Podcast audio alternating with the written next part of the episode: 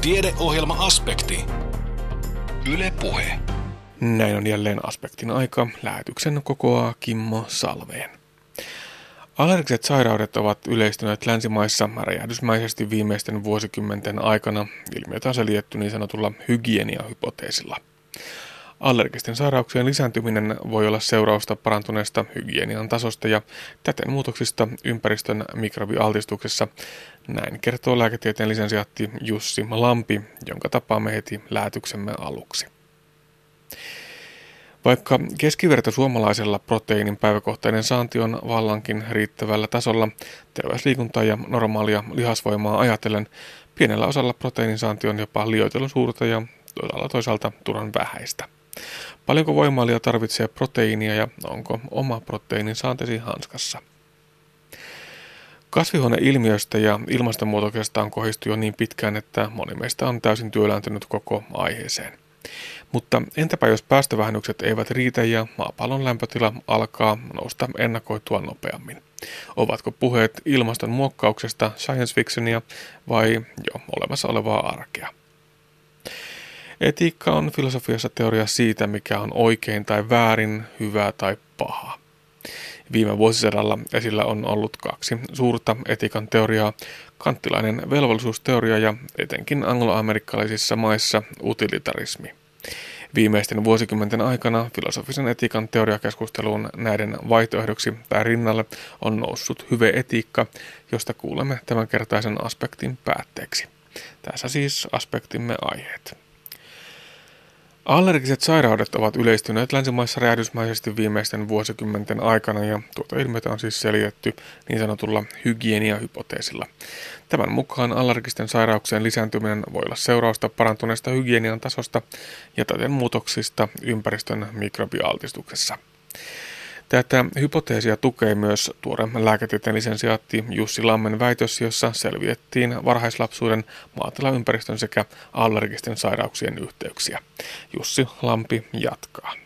Se on niin yksi tapa, millä pyritään, tai yksi hypoteesi, millä pyritään selittämään tätä, että minkä takia nämä allergiset sairaudet ja varsinkin astma, allerginen nuha, näiden esiintyvyys on länsimaissa noussut. Me tiedetään näistä aikaisemmista tutkimuksista, että allergiset sairaudet on selvästi yleisempiä länsi, länsimaissa ja, ja myös sitten tämmöisiä maantiete, maantieteellisiä eroja on. Mm, ehkä klassisimmat on tämä Venäjän ja Suomen Karjalan väliset ero, eroavaisuudet ja sitten myös tuolla Länsi- ja Itä-Saksan, entisen Länsi- ja Itä-Saksan väliset eroavaisuudet myöskin. Näitä on sitten pyritty, pyritty näitä eroja selittämään tällä hygienihypoteesilla.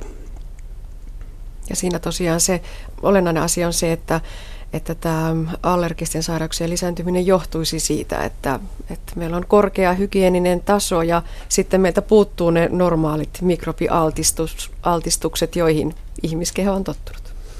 Se hypoteesi lähti 90-luvun alkupuolella ja silloin se ajatus, ajatus oli semmoinen, se alkuperäinen ajatus, että, että silloin epidemiologisessa tutkimuksessa havaittiin, että että niin kuin niissä perheissä, missä oli enemmän lapsia, eli useampia, useampia perheenjäseniä, oli vähemmän allergisia sairauksia. Ja silloin se hypoteesi lähti siitä, että, että se hygienian, parantunut hygienia ja voisi sitä kautta niin kuin liittyä infektioiden vähäisyyteen. Ja tämä infektioiden väheneminen liittyy sitä allergisiin sairausten esiintyvyyden nousuun. Mutta sitten nyt, nyt, nyt on niin kuin tässä viimeisen vuosikymmenen aikana niin tämä tutkimuksen hypoteesin ympärillä aika voimakkaastikin suuntautunut enemmän tuohon mikrobihypoteesiin. Eli ajatellaan, että tästä nykyympäristöstä niin tämän mikrobi, tämmöisen hyvänlaatuisen mikrobialtistuksen mm, väheneminen aiheuttaa sitä, että immuunijärjestelmä ei kehittyisi siihen suuntaan, tai kehittyisi siihen suuntaan, mikä olisi allergioita niin suosivampi allergiselle kehittymiselle.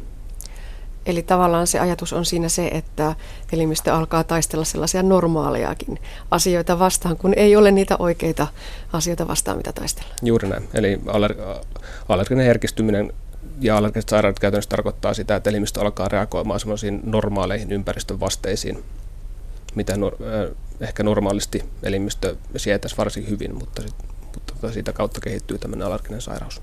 Hmm. Meillä on myöskin tietoa siitä, että kotieläimet suojaavat allergisilta, allergisilta sairauksilta. Ja onko se nimenomaan niin, että se ei olekaan siinä kotieläimissä se juttu, vaan se on niissä vaikkapa ulkoilman mikrobeissa ja muissa, mitä ne eläimet tuovat? No joo, itse asiassa kotieläimet, tai sanotaanko näin, että aikaisemmin kun on tutkittu tätä maatilaympäristöä, että se voisi suojata allergisilta sairauksilta ja sitten myös maatilaympäristöön läheisesti liittyviä tekijöitä, kuten näitä kotieläimiä, niin on ajateltu, että ne on enemmänkin niin kuin markkereita jostain muusta, että ne itsessään ne eläimet ei mahdollisesti suojaisi, vaan että ne kertoo ehkä enemmänkin siitä ympäristön mikrobialtistuksen monimuotoisuudesta tai määrästä tai laadusta. Ja sitä kautta, kun mitä enemmän niitä eläimiä olisi, niin sitä monimuotoisempi ja monipuolisempi se mikrobialtistus siinä ympäristössä olisi. No nyt tässä omassa väitöksessäsi, Jussi Lampi, on sitten tutkimuksella osoitettu, että varhaislapsuuden maatilaympäristö voi suojata allergisilta sairauksilta.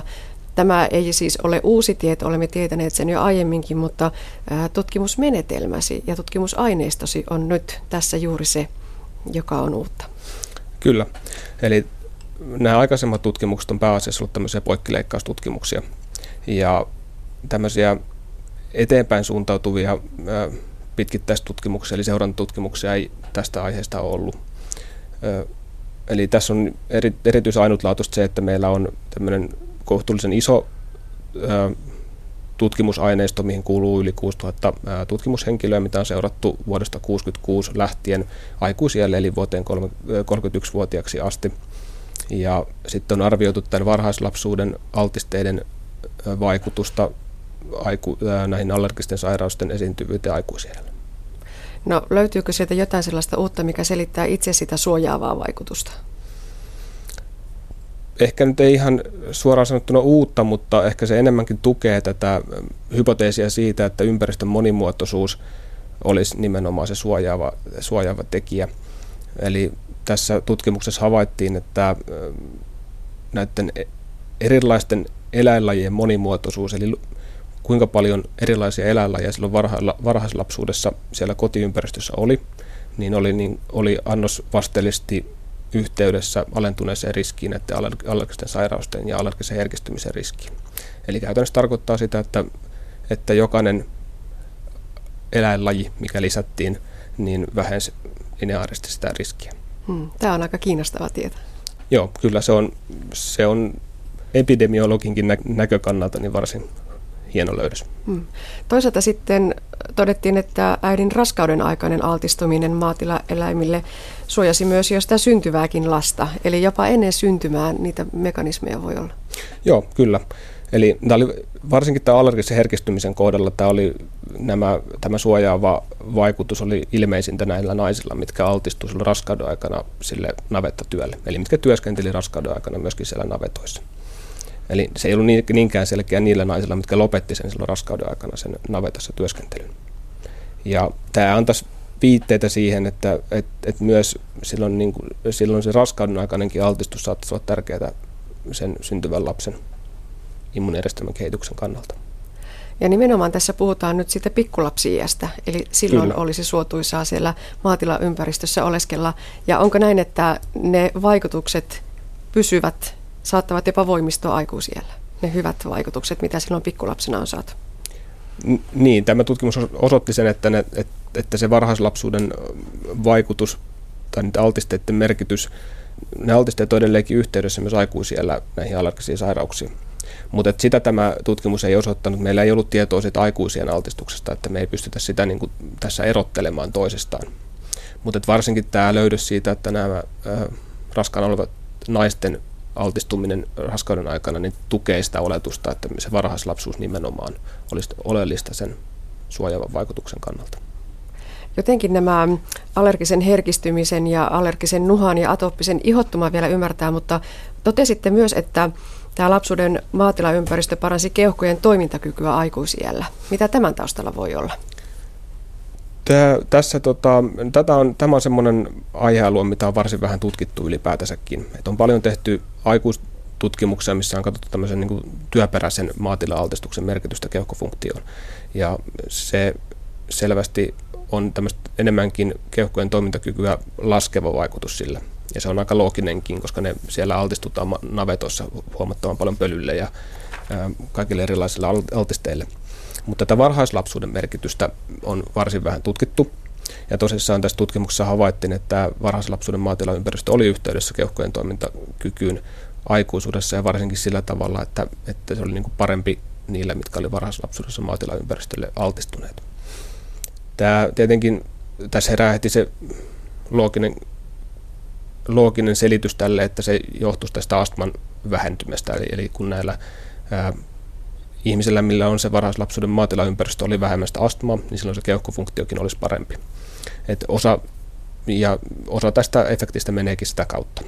Mutta sitten siellä on myös jotain muutakin taustalla, mitä tästä tutkimusta ei vielä selvinnyt, ja sen takia sitä pitää jatkossakin vielä tutkia lisää. No entä sitten tämä yhteys immuunijärjestelmän tilaan aikuisiällä? Mm, onko se myös näitä uusia löydöksiä? Joo, tässä pyrittiin tutkimaan siis, tämä oli tämmöinen tästä pitkittäistutkimusta erillään oleva poikkileikkaustutkimus, missä siis tutkittiin tätä aikuisten maatilalla asuvien naisten immunijärjestelmän tilaan näitä erilaisia maatila-altisteita, että miten ne vaikuttaa siihen. Tässä oli ajatus siis se, että, pyritään katsomaan, että vaikuttaisiko näistä nykyisistä tai varhaislapsuuden maatila-altisteista tai sitten tässä myös mitattiin kotipölynäytteitä niiden mikrobialtistusta, että vaikuttaisiko se jollakin tavalla näiden aikuisten naisten immunijärjestelmän tilaan. Ja tässä tutkimuksessa havaittiin, että, että näillä ei juurikaan ollut mitään vaikutusta aikuisilla naisilla siihen immunijärjestelmän tilaan. Ja tämäkin minusta tukee sitä oletusta, että enemmänkin se varhaislapsuus on ehkä se ole, oleellinen aika sen tuota, immunijärjestelmän kehityksen kannalta. Ja sinne varhaislapsuuteen kaivattaisiin niitä mikrobeja ja, ja kotieläimiä. Mitä me teemme tällä tiedolla? Voimmeko nyt lähteä suosittelemaan pikkulapsiperheisiin lemmikkieläintä tai muuttua maalle vai mitä sanot Jussi Lampi?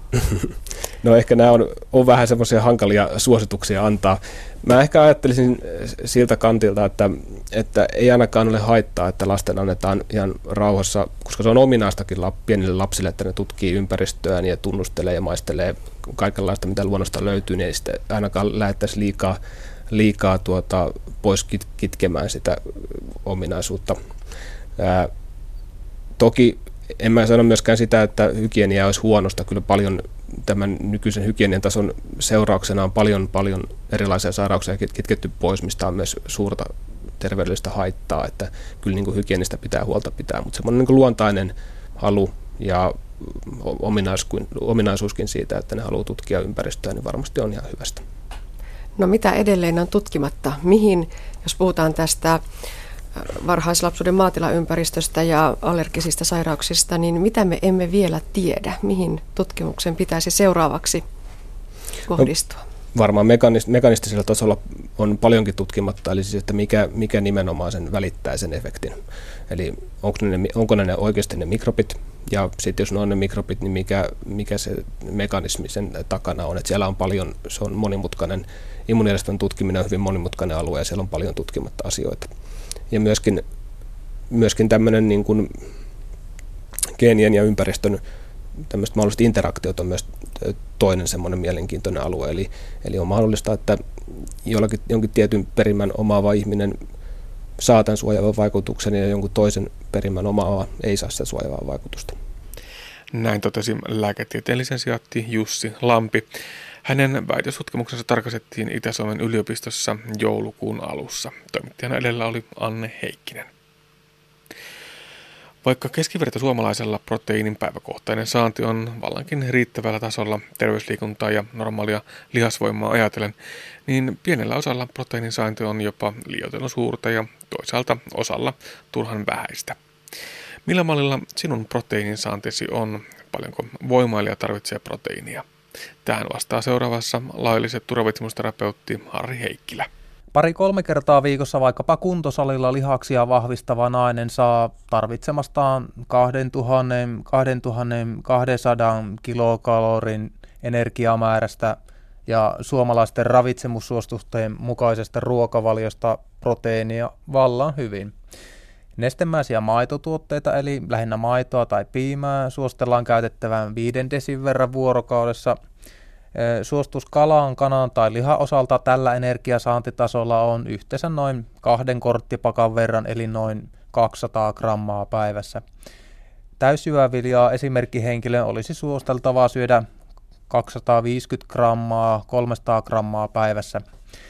Tuosta viidestä desistä maitoa saa noin 15 grammaa proteiinia, 200 grammasta kalakanaa tai lihaa noin 45 grammaa, siivusta aamupala juustoa tai vaihtoehtoisesti parista höyläsiivusta juustoa saa noin 5 grammaa ja 250 gramman täysyvävilja-annoksen proteiinista on noin 60 prosenttia laadukasta, eli siitä saadaan proteiinia 15 gramman verran.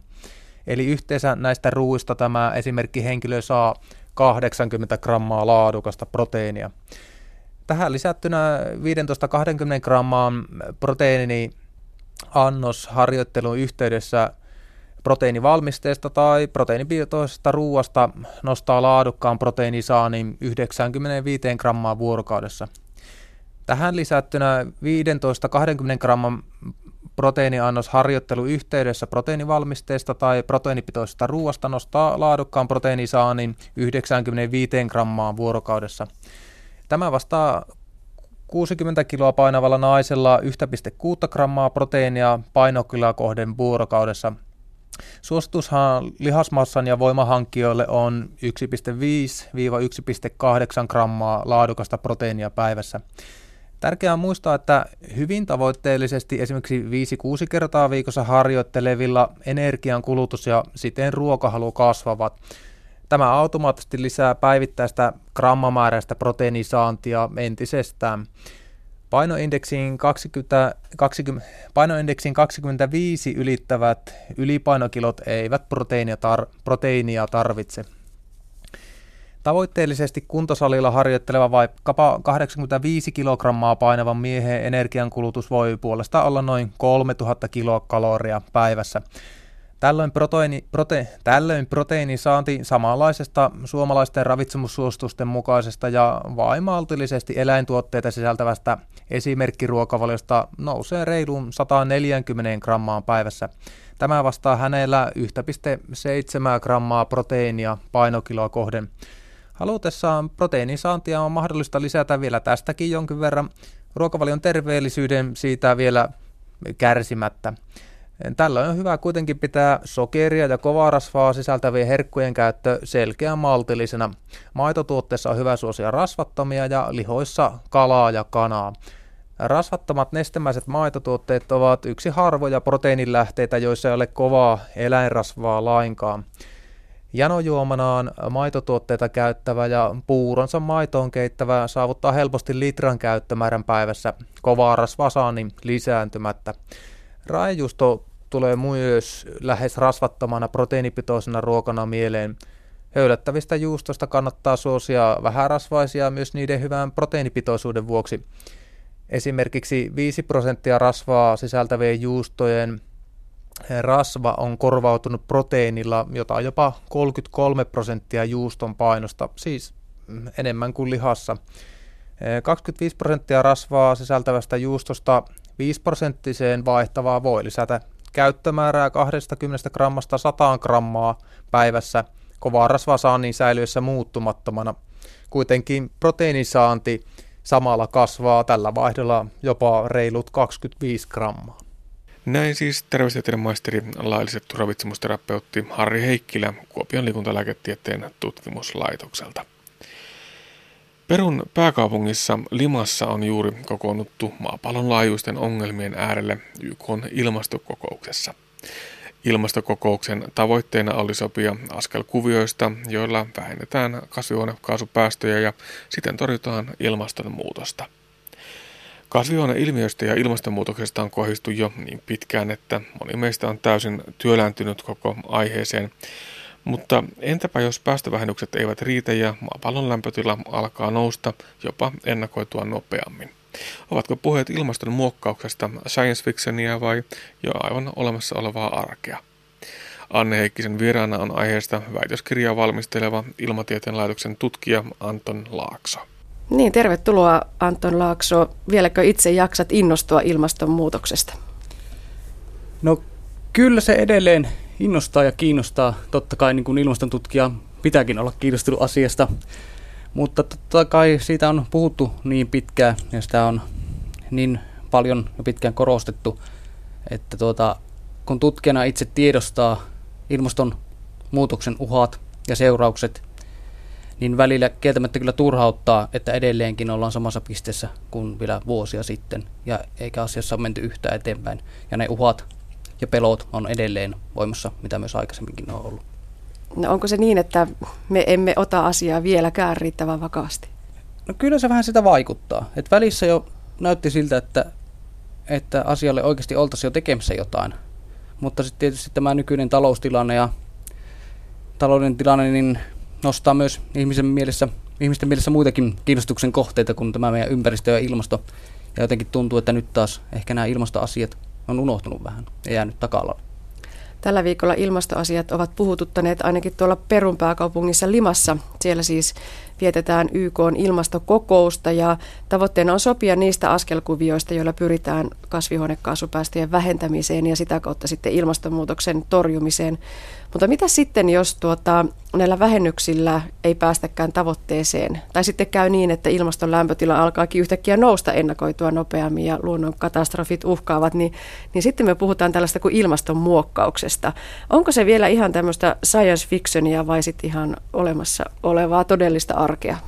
No voisin sanoa tähän, että sekä että. Eli ilmastonmuokkausmenetelmät on tämmöisiä menetelmiä, joilla voitaisiin käytännössä viilentää ilmastoa tarvittaessa, jos, jos hiilidioksidipäästöjä ei saada toivotun mukaan vähennettyä ja ilmasto lämpenee. Mutta niin tota, näiden ilmastonmuokkausmenetelmien, niitä on tutkittu jo jonkun verran ja niihin on vahva usko, että ne jopa voisi toimiakin hyvin ja niillä saataisiin pidettyä tämä ilmaston lämpötila halutussa lämpötilassa. Mutta toisaalta sitä tutkimusta myös on niin vähän, että siihen liittyy ihan valtavia epävarmuuksia niin toimivuudessa kuin sitten taas riskien osalta. Joten ennen kuin niitä voitaisiin edes kuvitella ikinä kokeiltavan tai käytettävän, se vaatii sitä ennen hurjan paljon tutkimusta vielä lisää. Ja käytännössä se siis olisi sellaisia tekniikoita, jotka heijastavat sen auringonvalon takaisin avaruuteen, eikö niin? Joo, suuri osa näistä menetelmistä perustuu juurikin tähän. Eli esimerkiksi suurten tulevuuden purkausten jälkeen on havaittu, että ilmasto on viilennyt jonkun verran. Ja se perustuu siihen, että näistä suurista tulivuoden purkauksista vapautuu rikkeä ilmakehään, yläilmakehään, jossa se muodostaa sitten sulfaattihiukkasia. Ja nämä hiukkaset heijastaa sitten auringosta tulevaa säteilyä takaisin avaruuteen, jolloin tämä säteilyenergia ei pääse maapallon, maapallon pinnalle lämmittämään ilmastoa. Joten periaatteessa ilmastonmuokkausmenetelmillä voitaisiin muun muassa jäljitellä juuri näitä tulivuoden purkauksia, mutta vaan että jollain lentokoneella, tykeillä tai jollain muulla kuljetettaisiin sitä niitä rikkihiukkasia sinne yläilmakehään heijastamaan sitä auringonsäteilyä takaisin avaruuteen. Tai sitten tuolla valtamerillä puksuttaisi laivoja, jotka päästävät niitä valtavia päästöjä ilmaan. Joo, tämä on toinen mahdollisuus. Eli pilvethän koostuu pienistä pilvipisaroista. Ja ö, näiden pilvipisaroiden lukumäärä on sitten liitoksissa pienhiukkaspäästöihin. Eli mitä enemmän meillä on pienhiukkasia ilmakehässä, sitä enemmän meillä on pilvissä pilvipisaroita ja sitten sitä enemmän ne pilvet heijastaa auringonvaloa takaisin ava- avaruuteen. Eli niin kuin kaikki tietää, niin pilvethän on valkoisia, hyvin heijastavia asioita, joten lisäämällä pilviä ja niiden heijastavuutta voitaisiin myös viilentää tarvittaessa ilmastoa. Tämä kuulostaa aivan liian hyvältä ollakseen totta. Anton Laakso, millaisia riskejä ilmastonmuokkaukseen liittyy? No siihen liittyy hyvinkin paljon riskejä ja ongelma vielä niihin riskeihin liittyen on se, että me ei tiedetä niistä kaikista riskeistä. Eli ilmastonmuokkaus, varsinkin tämmöiset, missä heijastettaisiin auringonsäteilyä takaisin avaruuteen, on semmoisia, joita ei oikeastaan voida testata millään tavalla. Eli me ei voida testata sitä, että vietäisiin esimerkiksi pieni määrä rikkiä tuonne yläilmakehään ja katsottaisiin, että miten paljon se viilentäisi, vaan itse asiassa se testaus olisi itsestään jo se toimenpide. Ja tuota, tämä tarkoittaa nyt sitä, että, että välttämättä me ei pystytä, pystytä millään kokeilemaan, mitä, mitä näistä ilmastonmuokkausmenetelmistä seuraisi. Mutta totta kai meillä on käytössä sitten ilmastomalleja, joita esimerkiksi itse käytän, jolloin me pystytään vähän kuvaamaan osaa ilmakehästä ja ilmakehän fysiikasta ja sillä tavalla päättelemään, että mitä näistä, näistä menetelmistä mahtaisi seurata. Mutta jonkun verran me myös tiedetään sitten perustuen esimerkiksi näihin tulivuoren purkauksiin, että ne on vaikuttanut esimerkiksi otsonikerrokseen tai sitten sateisuuteen. Ja esimerkiksi ö, pinatupon purkaus 20 vuotta sitten on jonkun verran häirinyt monsuunisateita, jolla on tietysti sitten tosi iso merkitys runsaspäästöisillä alueilla. Ilmastonmuutos kohtelee maapallon eri osia eri tavoin. Meillä on esimerkiksi saariryhmiä, jotka nyt jo ovat sen ongelman edessä, että ilmastonmuutos muutos sinne osuu todella rankalla kädellä. Voiko sitten käydä niin, että yksittäiset valtiot tai vaikkapa valtion ryhmät saavat päähänsä ryhtyä harrastamaan tällaista ilmastonmuokkausta ajatellen, että se kohdentuu sille omalle alueelle, mutta sitten ei nähdäkään niitä seurauksia laajemmin? No joo, tämä on kanssa yksi mielenkiintoinen riski, mikä liittyy ilmastonmuokkaukseen, mutta ei liity taas sitten itse ilmastonmuokkaukseen liittyvän fysiikkaan, vaan enemmänkin siihen yhteiskuntaan ja miten ihmiset toimii. Eli käytännössä ilmastonmuokkausmenetelmät voisi olla niin halpoja menetelmiä, että mikä tahansa yksittäinen valtio tai taho pystyisi tekemään sitä omatoimisesti. Ja tämähän tietysti tekee aika iso riskin, ihan globaalin riskin kaikille valtioille. Ja usein vielä ilmastonmuokkausmenetelmät on semmoisia menetelmiä, ettei niitä voida kohdistaa jollekin tietylle alueelle. Vaan esimerkiksi se, että jos me kuljetetaan rikkiä tuonne yläilmakehään, niin se rikki leviää siellä yläilmakehässä koko puolen maapalloa, jolloin se viilentävä vaikutus kohdistus kaikkialle. Ja sitten voikin käydä niin, että, että tuota, se viilennys vaikuttaakin alueella, jossa sitä ei toivottaisikaan olevan. Ja tässä tulee sitten mielenkiintoinen kysymys muutenkin, että, että kuka sitä säätelee, kuinka paljon sitä ilmastonmuokkausta tehdään ja missä sitä tehdään. Ja ketkä on voitteet ja ketkä on häviäjiä. Mm, puhutaan ihan ilmasto-oikeudesta. Mutta tota, sanoit tuossa äsken Anton Laakso, että tämä on osittain science fiction ja osittain jo sitä ihan arkeakin. Meillä on tällaisia salaliittoteorioita, joka alalla myös tällä ilmastonmuokkausalalla. Eli jotkut tahot väittävät, että ilmastonmuokkausta tehdään jo ja sitä ei vaan meille kerrota. Mitä itse tutkijana olet mieltä asiasta? No tuota, tämä on taas sitä osuutta, mikä menee täysin science fictionin puolelle. Eli tietenkään tässä vaiheessa ei vielä ilmastonmuokkausta tehdä. Ei kukaan yksittäinen tutkija haluaisi sitä lähteä tekemään, vaikka kuinka olisi kiinnostunut siitä, minkälaisia tuloksia siltä saataisiin.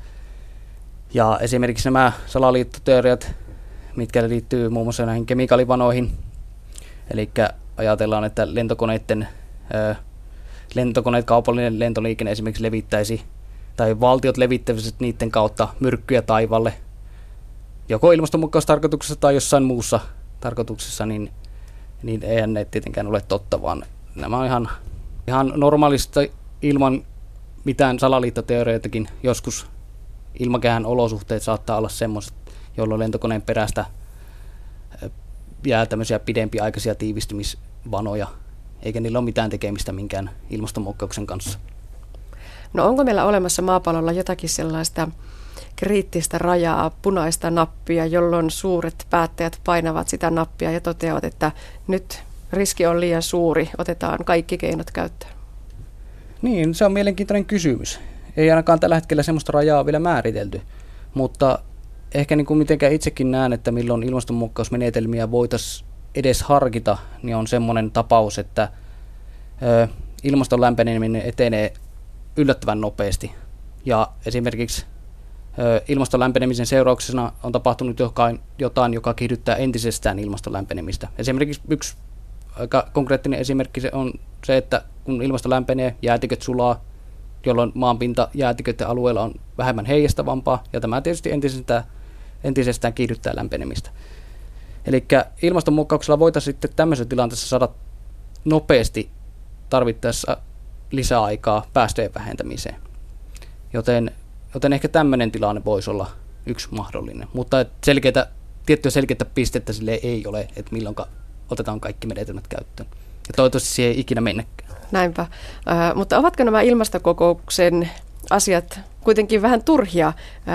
Voimmeko me jäädä odottamaan näitä ilmastonmuokkauksen tekniikoita ja tekniikoiden kehittymistä ja, ja unohtaa päästövähennykset? Ei missään nimessä. Eli ilmastonmuokkausmenetelmät eivät ole, eivätkä koskaan tule olemaan vaihtoehto päästövähennyksille.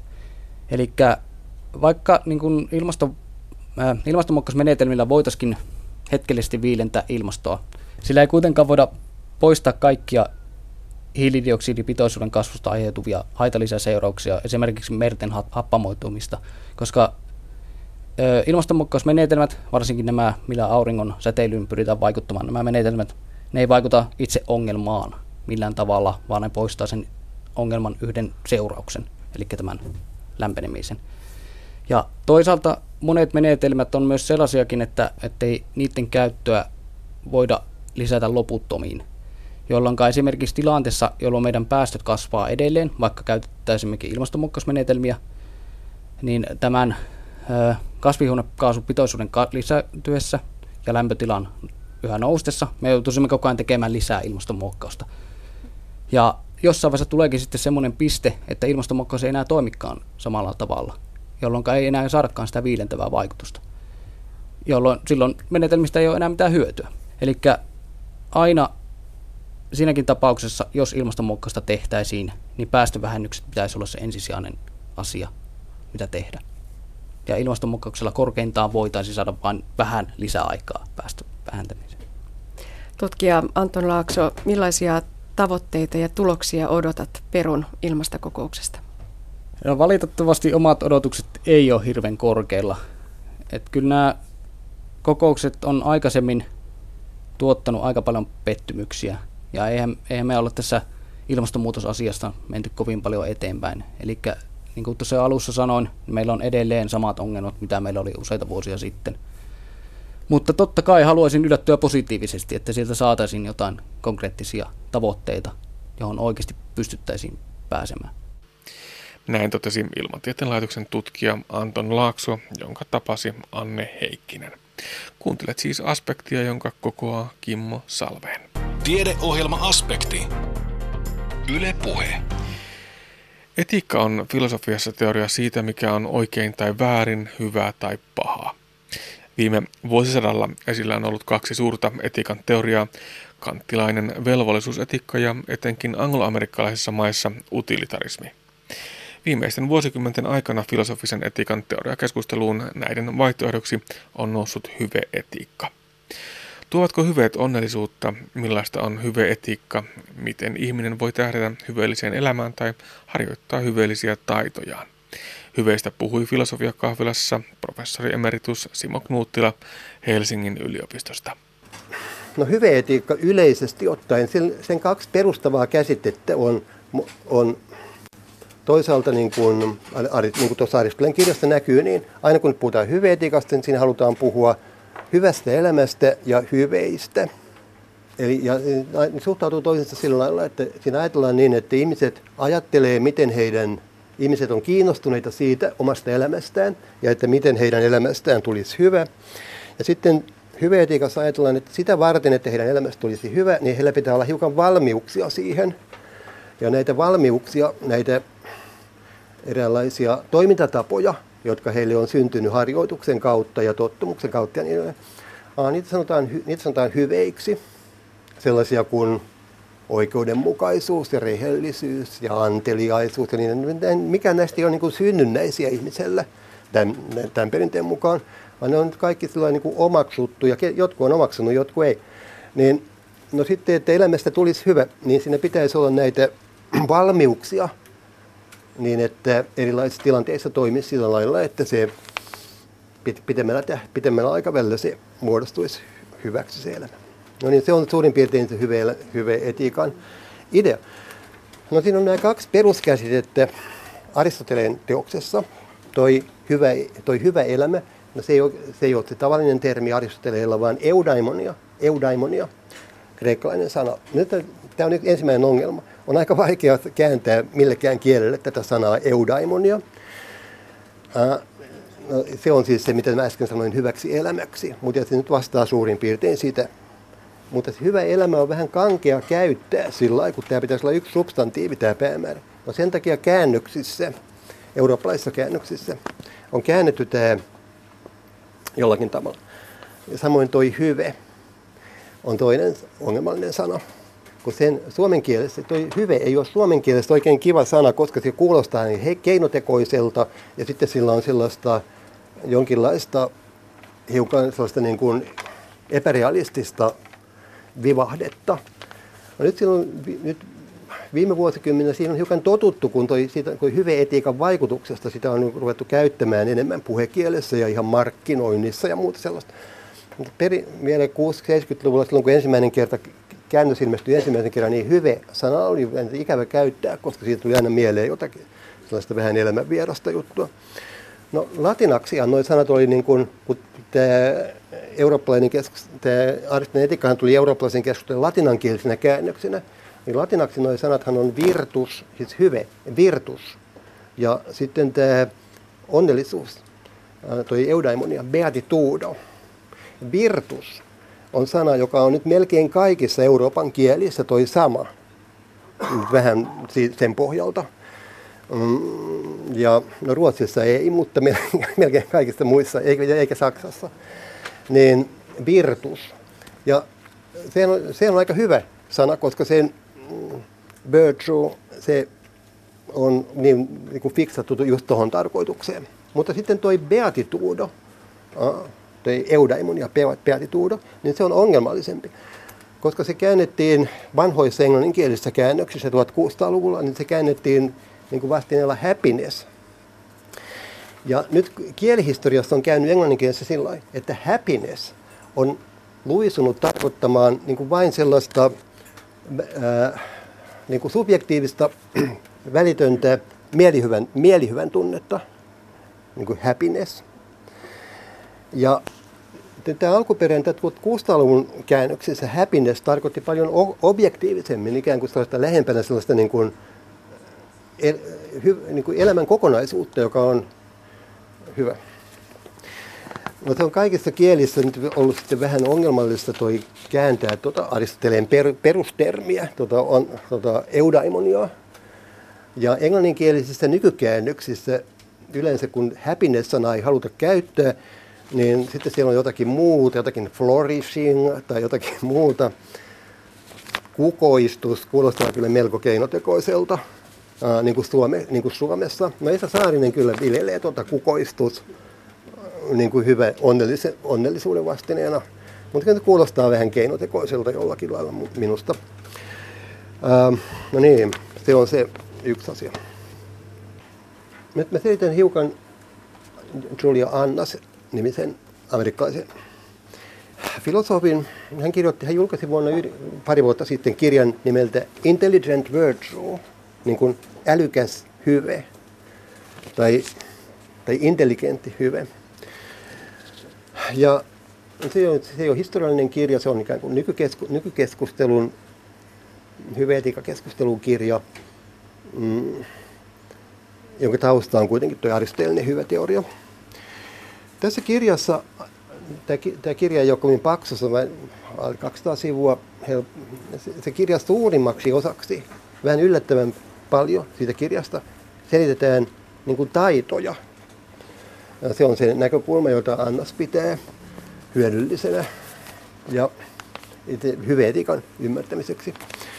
Ja hän ajattelee, että taidot on erityinen ihmisille on ihmisen, elämä, ihmisen yksityisten ihmisten elämässä ja niin sosiaalisissa kuvioissa niin aina keskeinen osa ihmiselämää. Ja taidot, joita ajatellaan niin vähän vaativampia taitoja, niin erityistaitoja, niin Annasin mielestä tai hän pitää niille ominaista seuraavanlaisia asioita. Ensinnäkin taidot, ne vaativat oppimista mm, ja opettajaa ja ne kehittyvät harjoittelemalla. Ja sitten tai yleensä taidoille, joista hän on kiinnostunut, on sellainen, että kun henkilö omaksuu sitä taitoa, niin hän pyrkii parantamaan sitä sen jälkeenkin, kun hän on oppinut aika hyvin, niin hän haluaa, kun hän on, hän on kiinnostunut taidosta, niin hän haluaa parantaa sitä. Niin kuin ehkä, käsit, ehkä, ne, ehkä esimerkiksi käsityöläiset ne pyrkii, he ajattelee, että he, pyr, he pyrkii parantamaan tätä taitoa. Se, joka on oppinut alkeet, voi, voi parantaa sitä taitoa harjoittelemalla. Ja sitten mm, Annasin mielestä on tyypillistä, että harjoittajat on, pyr, pyrkii ymmärtämään, miten taitoon kuuluvat asiat kuuluvat yhteen ja vaikuttavat suoritukseen. Että useimmat, useimmat, useimmilla aloilla, joissa on oikeasta taidoista kysymys, niin tait, ne, jotka osaa asiaa, on kiinnostunut kuulemaan tai kiinnostunut siitä, miten se suoritus voisi parantua. No esimerkiksi, mm, no mä, luin, mä luin pari, silloin kun mä luin tuon kirjan, niin luinpa samoihin aikoihin ihan sattumalta Akatsi, tennispelaaja Andre Akatsi, ja sitten Eric Clapton, 70-luvun äh, kitaristi, kevyen kitaristi, niin ja molemmat kirjoitti samoihin aikoihin elämäkerran, eräänlaisen elämäkerran, vaikka nyt on niin hirveän vanhoja. Mutta Akatsi nyt varsinkaan on kovin vanha mies. No nehän on, koko heidän, koko, koko heidän elämäkertansa kuvaa etupäässä sitä heidän taitoaan, sitä Akatsin sitä tennis, tenniksen pelaamista. Ja toi Claptonin elämäkerta sitä kitaraa. Uh, Eric Claptonin elämähän oli kiinnostunut, se, se, vähän erikoinen sen, että siinä oli niin paljon, siinä oli, hänen elämänsä ei, ei onnistunut kovin hyvin muilta osin kuin soit, muuta, muuta kuin kitaran soitossa. Ja hän oli siitä niin kuin, ja hän ku, kuvaa myös sitä puolta. Että, mutta sitten se, mutta vastaan nyt ehkä tuota, tuota Annasin ideaa siitä taidon kehittymistä. Nämä molemmat henkilöt oli erittäin kiinnostuneita kehittämään sitä omaa taitoaan. Ja pitää sitä nyt aika keskeisenä asiana siinä omassa elämässään. No sen takia tämän kirjan nimi on Intelligent Virtue, koska Annasin mielestä ihmisen taito niin vakaviin taitoihin, hänen, siis Annasin suosikkiesimerkki on kyllä kaunoluistelu, jonka hän ajattelee olevan tässä hyvä.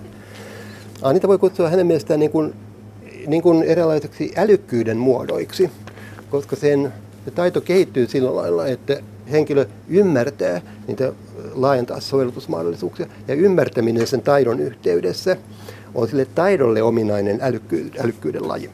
Tämä liittyy nyt tähän aristoteleeseen, aristoteleeseen hyve juttuun sillä tavalla, että nämä hyveet on eräänlaisia taitoja, mutta ne eroavat nyt myös kyllä taidoista sitten aika selvästi. No, mutta voi mainita ohi tuosta taidosta vielä, että hyveetiikassa ja niin aristotelismissa, niin te, siinä erotetaan yleensä niin kuin tekeminen, Aristoteles erottaa tekeminen, siis valmistaminen, ja sitten äh, niin kuin toiminta, mm, praksis, ja sitten tekeminen, poiesis. Ne eroaa sillä lailla, että on kahdenlaista aktiviteettia, joista syntyy jotain.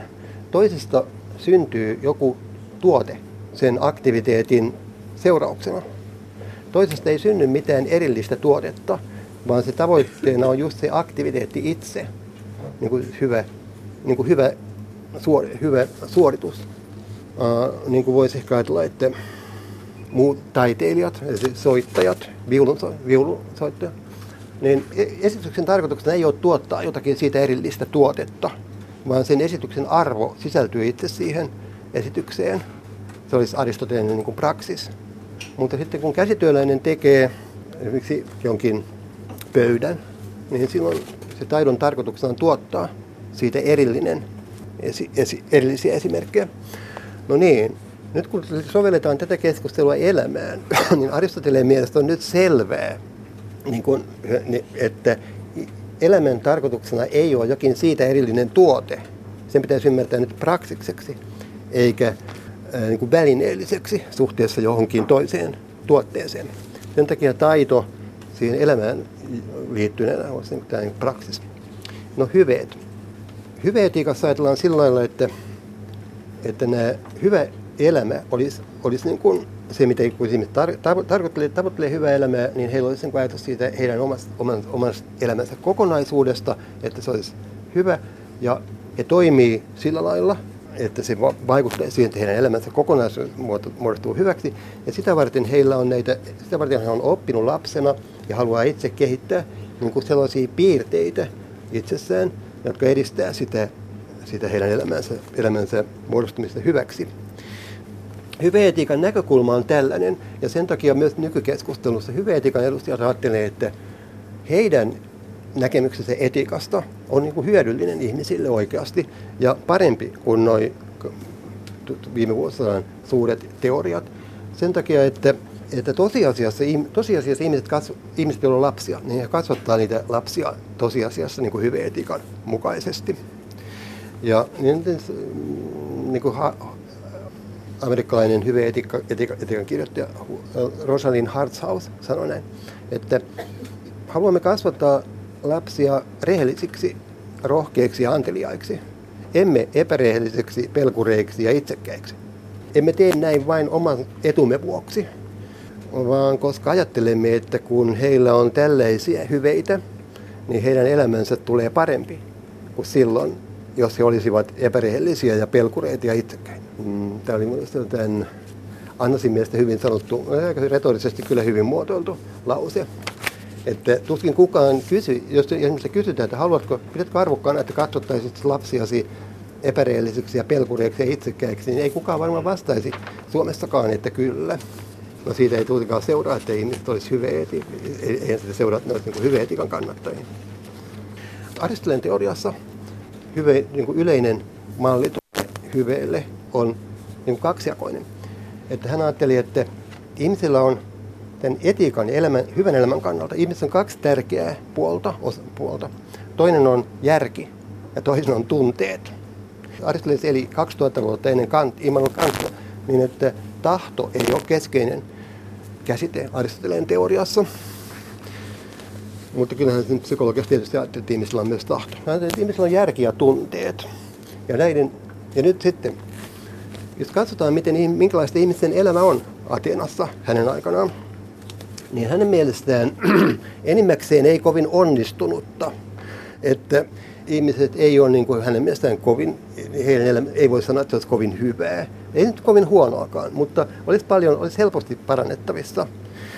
Ja hänen mielestään se pääsyy, minkä takia hänen aikanaan Ateenassa, niin pääsyy siihen, että ihmisten elämässä, ihmisillä on paljon ongelmia tosiasiassa ja heidän elämänsä ei ole niin hyvä kuin se voisi olla. Niin pääsyy siihen on se, että he, tunt, he, he, he tuntee tunteita väärin. Ja he, he tuntee liian paljon jotakin tunnetta ja liian vähän jotakin toista. Hyvän elämän edellytyksenä oli se, että ensinnäkin, että tunteet olisi, toimisi jotenkin kohtalaisen hyvin. No sitten Aristoteleen, Aristoteleen kasvatusidean keskeinen, point, keskeinen näkökulma on tällainen, että, että ihmisen elämästä tulisi hyvä.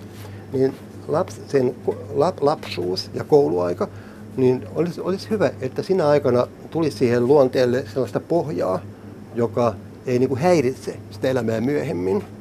Ja se pohja, joka olisi tarpeellista, oli se, että opitaan tuntemaan tunteita jokseenkin oikein. Ja se, että, että, että, että opitaan tuntemaan tunteita, niin oli hiukan uutta ja erikoista siinä keskustelussa. Ja No Aristoteleen ajatus oli sitten sellainen, että, että hän, hän, hän kuvasi, että tämä tun, oppia tuntemaan tunteita hyvin, niin ei ole kovin helppoa. Mutta se vaatii monta vuotta, siis pitkän ajan, vuosien harjoittelun. Ja hän kuvasi sitä sillä lailla, että minkä takia tämä on vaikeaa tai vaativaa, mutta on mahdollista. Hän sanoi näin, että joku voi esimerkiksi pelätä tai olla rohkea tai haluta tai suuttua tai sääliä ja ylipäänsä tuntea nautintoa tai kärsimystä liian paljon tai liian vähän, mikä ei ole hyvä. Mutta tuntea näitä oikeina aikoina, oikeiden asioiden suhteen, oikeita henkilöitä kohtaan, oikeista syistä, oikealla tavalla on, kes, on keskivälin mukaista ja parasta. Tämä on tyypillistä hyvää. Siis hyveet, Aristoteleen mielestä, nyt nämä, nämä tunteisiin liittyvät hyveet, niin nämä olisivat niin sellaisia, että kun meillä on nyt suurin piirtein käsitys hyvästä elämästä, joka olisi ton ehkä tuon Nussbaum sen mallin mukainen, että siihen kuuluisi näitä ihmisille ominaisia kyvy, erilaisia kyvykkyyksiä, että ne toteutuisi siinä kohtalaisesti. Että ne toteutuisi siinä kohtalaisesti, niin ihmisen tunnepuoli pitäisi olla sen verran järjestyksestä, ettei se estä sitä toteutumista. Ja että se tunne, tunteet toimisi melko hyvin erilaisissa tilanteissa, niin sen, se vaatii pitkää harjoitusta ja silloin niistä syntyisi niin kuin hyveitä. Siis sellaisia, jotka Aristoteleen nyt näyttäisi olevan niin kuin valmiuksia tuntea tunnetta siinä tilanteessa sopivalla tavalla. Esimerkiksi urheilukilpailuissa, niin kuin Ateenassa, niin ettei esimerkiksi, ettei innostuta liikaa siellä katsomassa, se, se ei ole hyvä. Tai sitten, ettei niin kuin ollenkaan reagoitaisi, mitä Aristoteleen mielestä myös osoitu huono esimerkki ihmisistä. Liian vähän kiinnostusta tällaiseen. Pitäisi nyt olla tuntea sopivasti. Mistä tietää, mikä on sopi, kuinka tunnetaan sopivasti urheilukilpailuissa tunnet, niin sen tietää juuri siitä, siitä, että käy siellä usein.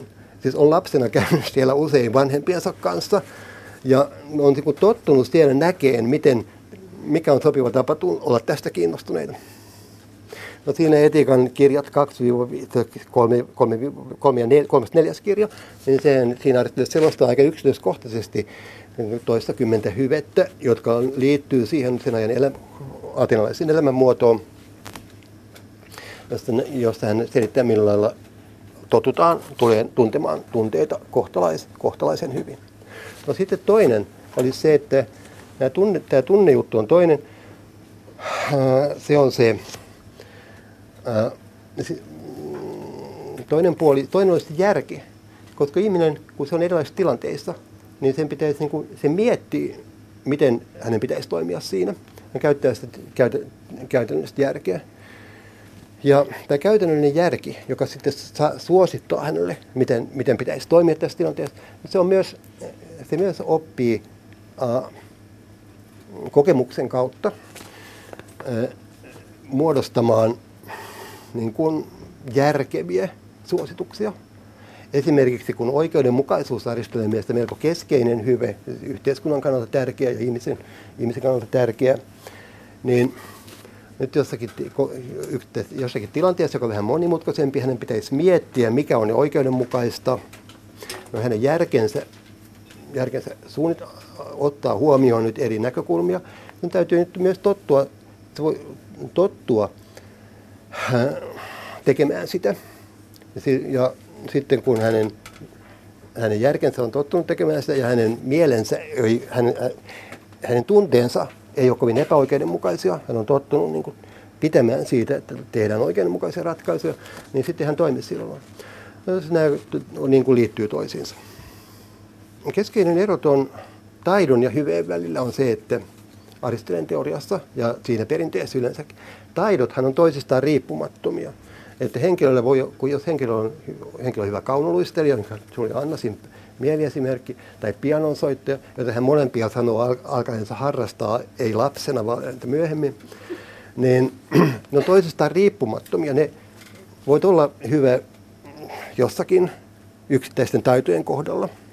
Mutta tälle hyvekeskustelulle on, on, se eroaa, eroaa siitä sen, sillä lailla, että ihan alusta lähtien nykykeskustelussa myös niin ajatellaan, että hyveet ei ole toisistaan riippumattomia. Ja niin aristotelis, aristotelis perinteessä yleensä sanotaan, että voidaan kyllä sanoa näin, että henkilö on oikeudenmukainen ihminen, mutta, huo, mutta kitsas ja, epä, ja jotenkin ei, oikein, ei, ei hyveellisellä tavalla antelias ja muuta sellaista, niin tämä on mahdollista. Mutta silloin tämä henkilö, silloin tästä henkilöstä voi sanoa, että se on oikeudenmukainen, mutta ei niin, että, se olisi, että tämä oikeudenmukaisuus hänessä olisi hyve. Siis silloin, että se edistäisi hänen elämänsä kokonaisuutta tulemassa hyväksi. Ha, joo, nämä liittyy, nämä liittyy toisiinsa sen takia, että tässä, tässä hyve, hyve-etiikka-rakenteissa, koska siinä ajatellaan, että nämä hyveet on valmiuksia toimia sillä lailla, että elämästä, kokonaisuudesta, kokonaisuudessaan tulisi hyvä. Ja esimerkiksi Annasin kirjassa korostetaan, että käytännöllinen järki, se hyvä järkipuoli, niin sehän on, sehän on sama kaikille, että ihminen tuntee, ihminen, kun se, kun se erilaisissa elämäntilanteissa on erilaiset tunteet, on relevanttia siellä ja se on valmis tuntee niitä oikein, niin se kuitenkin se, miten se miten se toimii siinä tilanteessa, niin silloin se käytännöllinen järki, joka on niin kuin sama, joka miettii sitä. No sen käytännöllisen järjen pitää olla niin kuin valmistautunut sen, tai sen taustana pitää olla se hyvän elämän kokonaisuus. Se on niin kuin hänen mielestään tausta sille en, aluksi vähän oudolta tuntuvalle teemalle tuossa perinteessä, että henkilöllä ei voi olla yhtä hyvettä, pitää olla kaikki, tai sitten ei, ei ollenkaan. Joo, tähän liittyy aika monimutkainen kysymys loppujen lopuksi, että miten nämä, mikä on niin se ajatus hyvästä elämästä, se, se hyveteetiikassa, se hy, arvosidonnainen ajatus hyvästä elämästä. Ja sitten nämä yksittäiset hyveet, jotka on valmiuksia tuntea tunteita hyvin. Se hyvän elämän kokonaisuus, niin kuin voisi ajatella, että se erässä niin muodostuu niiden tunnejärjestelmien kokonaisuudesta, mutta miten ne suhtautuvat toisensa on hyvin monimutkainen kysymys. Mikä tuossa, mitä Anna korostaa tuossa kirjassaan, älykäs hyve, niin sitä, että tämä hyveetiikka on, että kun, kun, sitä, kun jotkut kritisoivat sitä siitä, että siinä puhutaan että kun on niin hyvistä ihmisistä, ja suurin osa ihmisistä ei ole sellaisia, ne tarvitsisi toisenlaista etiikkaa, niin Annasin vastaus tähän on se, että tämä hyve, hyveteoria on, sitä, voi, sitä on niin kuin kätevä kuvata sillä lailla, että ajatellaan, että henkilö, henkilö, henkilö olisi aika hyvä ja hänen elämänsä olisi melko onnistunut, niin silloin me tiedetään, mistä me puhutaan. Mutta niin kuin, e, ikään kuin eettisen ajattelutavan mallina se ei tarvitse niin kuin olettaa sitä liika paljon ihmisille, koska hyve-teoriaa voidaan ajatella kehity, kehittyvänä teoriana. Ihmiset haluaa, ihmiset on kiinnostuneita omasta elämästään. Ja, ja pienetkin askeleet siinä, niin heitä voi sanoa ihan, että he on niin hyveen tiellä, vaikka ei se olisikaan kovin hyviä. Niin kuin Anna sanoi, että, että jos henkilö on harrastanut jää, niin kuin kaunoluistelua, ehkä yhden talven, niin kyllä häntä voi sanoa luistelijaksi. Tai hän voi itse ajatella itsestä, että hän on luistelija, hän on, hän on luistelija vaikka, vaikka siitä on tosi pitkä matka mihinkään olympiajäälle, niin siitä huolimatta se nostaa mielialaa ja, ja niin kuin elämän tunnetta, että henkilö ajattelee, että hän on luistelija. No samalla lailla henkilö voi ajatella, että hän suhtautuu elämäänsä vakavasti, niin kuin, niin kuin Rosalind Hertzhaus ja Anna. Että ihminen suhtautuu elämäänsä vakavasti ja hän ajattelee, että hän toivoo, että hänen elämässä tulisi aika hyvä kokonaisuus, sikäli kun hän itse voi siihen vaikuttaa. Ja sitä varten hän, hän kiinnittää huomiota tunte, tunteisiinsa ja siihen, miten hän erilaisissa tilanteissa toimii, koska hän ajattelee, että sillä hän voi niin kuin kehittyä ja niin kuin paremmaksi. Annas ajattelee, että tämä riittää siihen, että elämästä tuo elämä on onnellinen. Aristoteles ei oikeasti sano kyllä näin, koska Aristoteleen mielestä ihminen, tarvii, ihminen tarvitsee myös aika paljon ulkoisia niin kuin Aristoteles sanoi niin kuin aika suoraviivaisesti, että ei, jos, jos ihminen on kovin köyhä, niin ei voi olla onnellinen. Että pitäisi olla tarpeeksi rahaa ensinnäkin. Ja sitten siitä, että, mutta sitten kun on tarpeeksi, on tarpeeksi aineellisia edellytyksiä, niin sitten voi harrastaa näitä muita. Kehittää siitä eteenpäin. Aristoteles olisi ehkä hyvä, että valtiomuoto olisi sellainen, että ihmisillä olisi jokseenkin turvattu se talouspuoli. No niin, tuossa näiden hyveetikkojen mielestä se hyve, hyveteoria etiikkaan, hyvä näkökulma etiikkaan on, on parempi kuin kanttilainen velvollisuusteoria tai utilitaristinen hyveteoria. Sen takia, että hyveteoriassa puhutaan niin kuin subjektista, niin kuin siinä puhutaan ihmisestä, joka on kiinnostunut omasta elämästään ja siitä, miten hänen elämästään muodostuu hyvä, sikäli kun se riippuu hänestä itsestään. Ja nämä, nämä kaksi muuta teoriaa, ne, ne ei ollenkaan kiinnostunut tästä ne kiinnostaa jostakin muusta, niissä luokitellaan jotakin asioita hyviksi tai huonoiksi, mutta ei tätä, ei tätä henkilöä. Sitten on sanottu, että hyveetiikan heikko, huonous, heikkous verrattuna esimerkiksi kanttilaisen velvollisuusetiikkaan, jos ajatellaan, että ihmisillä on joko velvollisuuksia, etiikka koostuu siitä, eikä tarvitse miettiä kovin paljon muita asioita, niin on sanottu, että hyveetiikan ongelma olisi se, että siinähän ei ole niin velvollisuuksia näköjään ollenkaan. Niin Höthaus sanoi näin, että Tämä ei ole mikään ongelma hyveetiikalle, koska kasvatuksen keskeisenä sisältönä on hyvesäännöt. Että silloin kun hän kasvattaa lapsiaan hyveetiikan näkökulmasta, niin hän antaa, he, antaa niille hyvesääntöjä. Hyvesääntösäännöt on tällaisia kuin, että ole oikeudenmukainen ja ystävällinen. Toimi oikeudenmukaisesti ja ystävällisesti. Nämä on hyvesääntöjä. Että, nämä ymmär, että nämä ymmärtää, kun tietää, mitä on suurin piirtein oikeudenmukaisuus hyve tai ystävällisyys hyve. Niin Höthausin mielestä nämä ohjaa yhtä hyvin kuin kanttilaiset velvollisuussäännöt tai utilitaristiset säännöt.